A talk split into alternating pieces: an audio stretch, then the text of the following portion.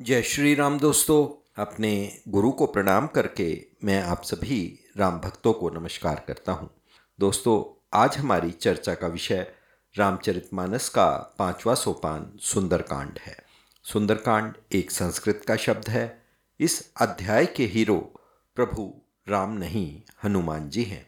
सुंदरकांड का पाठ शनिवार व मंगलवार को किया जाता है और यह शनिकृत पीड़ाओं को दूर करने के लिए रामबाण माना जाता है। यह कांड दैनिक जीवन से भी जुड़ा है और बड़ा ही शिक्षाप्रद है। दोस्तों, रावण की ऊर्जित शक्तियाँ इतनी बढ़ चुकी थी कि परमेश्वर को उसको मारने के लिए अवतार लेना पड़ा। तथा राक्षसों आदि को मारने के लिए देवी, देवता, बंदर व रीच के रूप में तथा स्वयं शिव जी अपने ग्यारहवें रुद्र अवतार हनुमान जी के रूप में अवतरित हो चुके थे। रुद्र, अर्थात रोना। यह कह सकते हैं कि दुखों का नाश करने के लिए तथा शत्रु का संहार करने के लिए उस समय प्रभु क्रूर रूप धारण करके शत्रुओं को रुलाने वाले अवतार के रूप में अवतरित हुए थे। हनुमान जी की महीना महिमा का बखान करने वाले, मन को हरने वाले तथा मधुर आवाज़ में गायन योग्य भक्तों का कल्याण करने वाले सुंदरकांड की चर्चा हम जय श्री राम बोल के करते हैं। तो सब मिलके बोलेंगे जय श्री राम। सुंदरकांड की शुरुआत तुलसीदास जी ने अन्य कांडों की भांति मंगलाचरण से ही की है। पहले दो श्लोकों में श्री रामचंद्र जी की वंदना की गई है। तो आइए शुरू करते हैं। शांतम शाश्वतम प्रमेय मग्नम निर्वाण शांति प्रदम। ब्रह्मा शंभु फणीन्द्र सेव्य मनीषम, वेदांत वेद्यम विभुम रामाख्यम जगदीश्वरम सुरगुरुम माया मनुष्यम हरि वंदेहम करुणाकरम रघुवीरम भूपाल चूड़ामणिम। यहाँ पर तुलसीदास जी ने ऐसे राम जी की वंदना की है जो शांतम शांत हैं, शाश्वत हैं, यानी जब से यह ब्रह्मांड है, तब से वो हैं। सनातन हैं और प्रमाणों से दूर हैं, निष्पाप हैं, मोक्ष रूप में हैं, परम शांति को देने वाले हैं। ब्रह्मा, शंभु और शेष जी से सेवित हैं। वेदांत के द्वारा जानने योग्य हैं, सर्वव्यापक हैं, देवताओं में सबसे बड़े हैं। माया से मनुष्य रूप में दिखने वाले समस्त पापों को हरने वाले करुणा की खान रघुकुल में श्रेष्ठ तथा राजाओं के शिरोमणि श्री राम कहलाने वाले जगदीश्वर की मैं वंदना करता हूँ। अगले श्लोक में कहते हैं नान्या स्प्रहा रघुपति हृदय स्मदीय कि हे रघुनाथ जी, मैं सत्य कहता हूँ और आप सबकी अंतरात्मा ही हैं, यानी आप सबको जानते ही हैं। सत्यम वदामी च भवान खिल्लंतरात्मा मेरे हृदय में कोई दूसरी इच्छा नहीं है। हे रघुकुल श्रेष्ठ भक्ति प्रयच्छ रघुपुंग वह निर्भरा में, कामादि दोष रहितम कुरु में मान सहच कि हे कुलश्रेष्ठ, मुझे आप पूर्ण भक्ति दीजिए, मेरे मन को काम आदि दोषों से दूर कीजिए। तीसरे श्लोक में तुलसीदास जी ने हनुमान जी की वंदना की है। दोस्तों, अब क्योंकि शिव जी हनुमान जी के रूप में हैं, अतः तुलसीदास जी ने शिव जी के स्थान पर हनुमान जी की वंदना की है। अतुलित बलधाम, हेम शैलाभ देहम दानुजवन कुशानुम, ज्ञानी नामाग्रगण्यम सकल गुण निधानम वानरानामधीशम रघुपति प्रिय भक्तम वात जातम नमामि।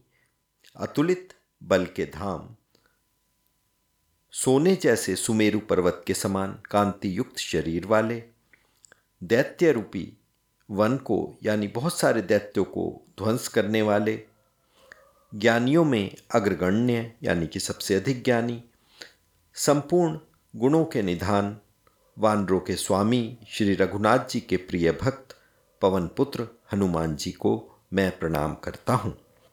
अब आगे दोहा एक में शुरू होता है, जामवंत के वचन सुहाय सुनी हनुमंत हृदय अति भाई तब लगी मोहि पर खेहु तुम भाई, सही दुख कंद मूल फल खाई। यहाँ पर तुलसीदास जी कहते हैं, जामवंत जी जैसे वीर अनुभवी व अपने सेनापति से अपनी प्रशंसा सुनकर हनुमान जी को बहुत अधिक हर्ष होता है। वो प्रसन्न हृदय से वानर सेना से कहते हैं, भाइयों बस अब आप कुछ दिन और दुख सह लो और तब तक कंदमूल खाते रहो। मेरे वापस आने की राह देखना, मैं कार्य को पूर्ण करके शीघ्र वापस आऊँगा। तो दोस्तों, हमें यहाँ शिक्षा मिलती है कि जहाँ पर बड़े बूढ़े अनुभवी व्यक्तियों का सम्मान है, वहाँ सभी समस्याओं का हल निकल ही आता है। तथा किसी भी परियोजना या कार्य या प्रोजेक्ट को शुरू करने से पहले हमारे अनुभवी वरिष्ठों द्वारा किया गया उत्साहवर्धन कर्मचारियों में जोश भर देता है और वह अत्यंत प्रसन्नता देने वाला होता है। जब लगिया वह सीत ही देखी, होई काजु मोहि हरस विशेषी यह कही नाई सबन कहु माथा, चले हु हरिष ही धरी रघुनाथा। कि हे साथियों, जब तक मैं सीता जी को देखकर लौट ना आऊँ, तब तक तुम मेरा इंतज़ार करना। यह काम अवश्य होगा। क्योंकि मुझे अत्यंत प्रसन्नता हो रही है, और यह कहकर वह सबको मस्तक नवाकर हृदय में रघुनाथ जी को धारण करके हनुमान जी हर्षित होकर चल देते हैं। दोस्तों, यहाँ पर हमें यह शिक्षा मिलती है कि हम जब भी कोई कार्य शुरू करें तो दिल से प्रसन्नचित होकर करें, और हमारी सफलता की यही कुंजी है। सिंधु तीर एक भूदर सुंदर कौतुक कूद चढ़ईता ऊपर बार बार रघुबीर संभारी तर के उपवन तय बल भारी। कि समुद्र के किनारे एक बहुत सुंदर पर्वत था। हनुमान जी खेल खेल में कूद कर उसके ऊपर चढ़ जाते हैं और ज़ोर ज़ोर से श्री रघुनाथ जी का नाम लेकर बड़े वेग से उस पर से उछलते हैं। जेहि गिरि चरण दे हनुमंता चले उसोगा पाताल तुरंता जिमी अमोघ रघुपति कर बाना एहि भांति चले हु हनुमाना कि जिस पर्वत पर हनुमान जी ने पैर रखकर, वो जिस पर्वत पर हनुमान जी पैर रखकर उछले थे, वह तुरंत पाताल में धस जाता है और हनुमान जी उसी प्रकार से चलते हैं, जैसे कि श्री राम जी का अमोघ बाण। चलता है।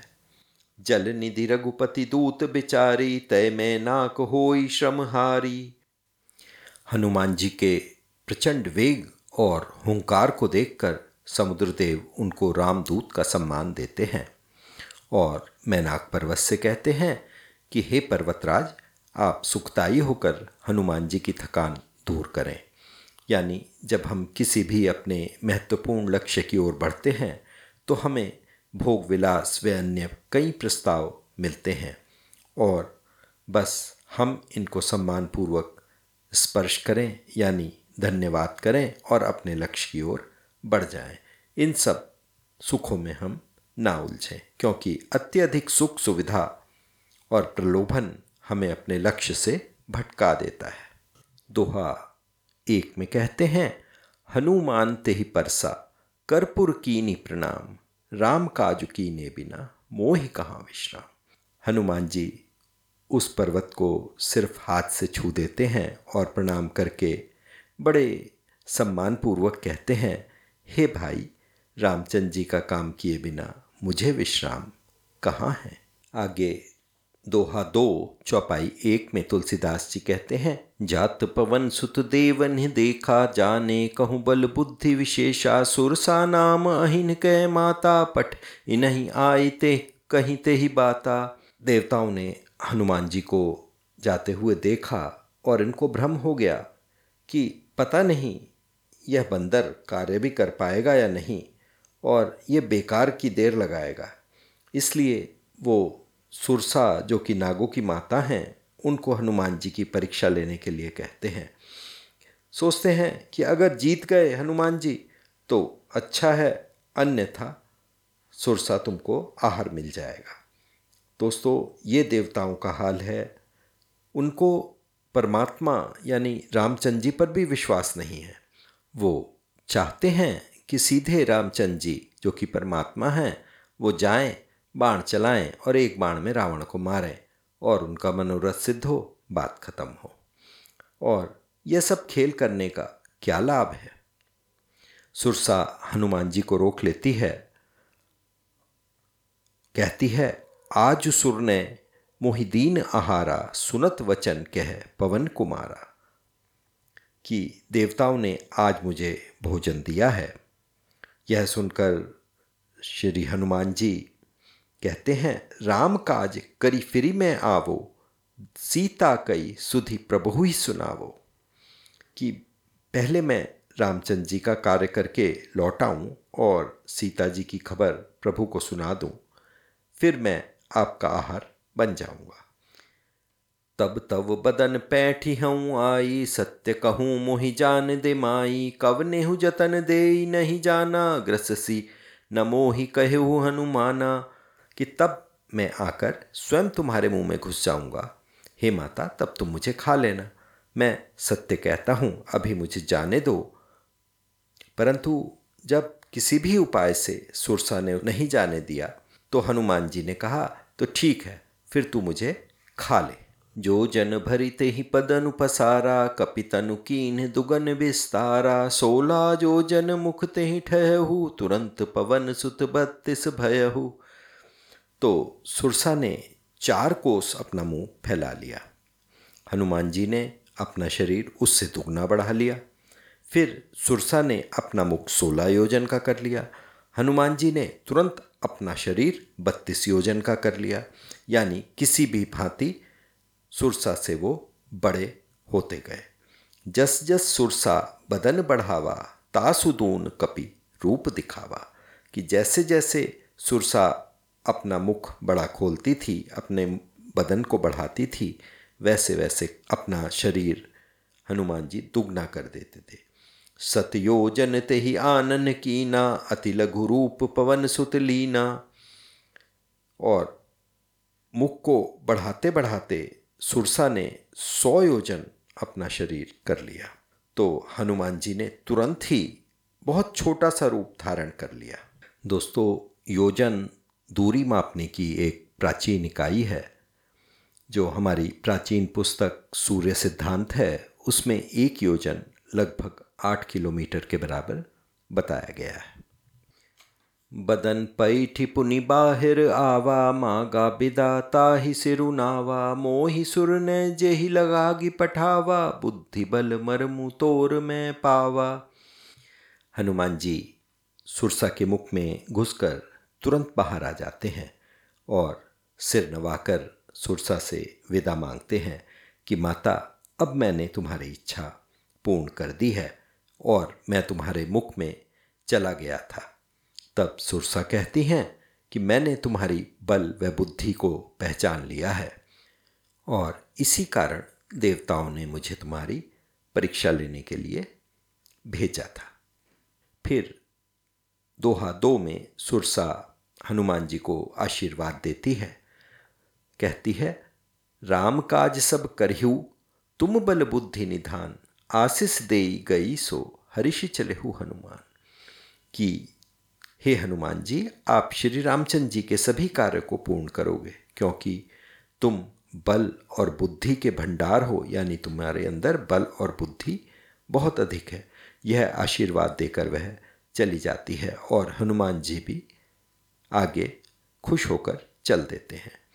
दोस्तों, यहाँ पर हमें यह ज्ञान मिलता है कि किसी के भी अहंकार पर विजय पाने के लिए उसके समक्ष बहुत छोटा हो जाना पड़ता है और हम अपने अहंकार को कितना भी बढ़ा लें, लेकिन विजय हमें छोटा होकर ही मिलती है। दोहा तीन की चौपाई एक में, निशिचर एक सिंधु महु रह ही, करी माया नभु के खग गही जीव जंतु जे गगन उड़ाही, जल बिलो की तिन्हें के पर छाई। अर्थात समुद्र में एक राक्षसी रहा करती थी, जो कि आसमान में उड़ने वाले या समुद्र के ऊपर से जाने वाले पक्षियों को उनकी परछाई से पकड़ लिया करती थी। और जैसे ही हनुमान जी वहाँ से गुजरते हैं वह उनकी परछाई से तुरंत उनको नीचे खींच लेती है। और हनुमान जी तुरंत समझ जाते हैं, ताहि मारी मारुत सुत बीरा, बारिधि पारहु गयौ मति धीरा। तहाँ जाई देखी बन शोभा, गुंजत चंचरीक मधुलोभा। वो उस राक्षसी को तुरंत मार देते हैं और समुद्र पार करके लंका पहुँच जाते हैं। वहाँ वनों की सुंदरता देखते ही बनती है। चारों ओर फूल ही फूल हैं, जिन पर भौरे गुंजार कर रहे हैं।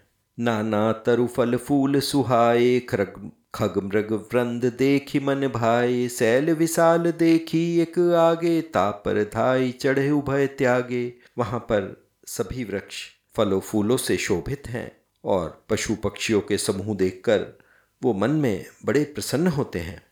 सामने एक विशाल पर्वत को देखकर हनुमान जी तुरंत सारा भय त्याग कर उसके ऊपर चढ़ जाते हैं। उमा न कछु कपि कै अधिकाई, प्रभु प्रताप जो काल ही खाई। शिव जी यह देखकर कहते हैं कि, हे उमा, इसमें वानर हनुमान जी की कोई बड़ाई नहीं है। ये तो प्रभु राम का प्रताप है, जो कि काल को भी खा सकता है। गिरी पर चढ़ी लंका ते ही देखी, कहीं न जाई अति दुर्ग विशेषी। पर्वत पर चढ़कर वो लंका को देखते हैं। वहाँ उनको एक बहुत बड़ा विचित्र किला दिखाई देता है।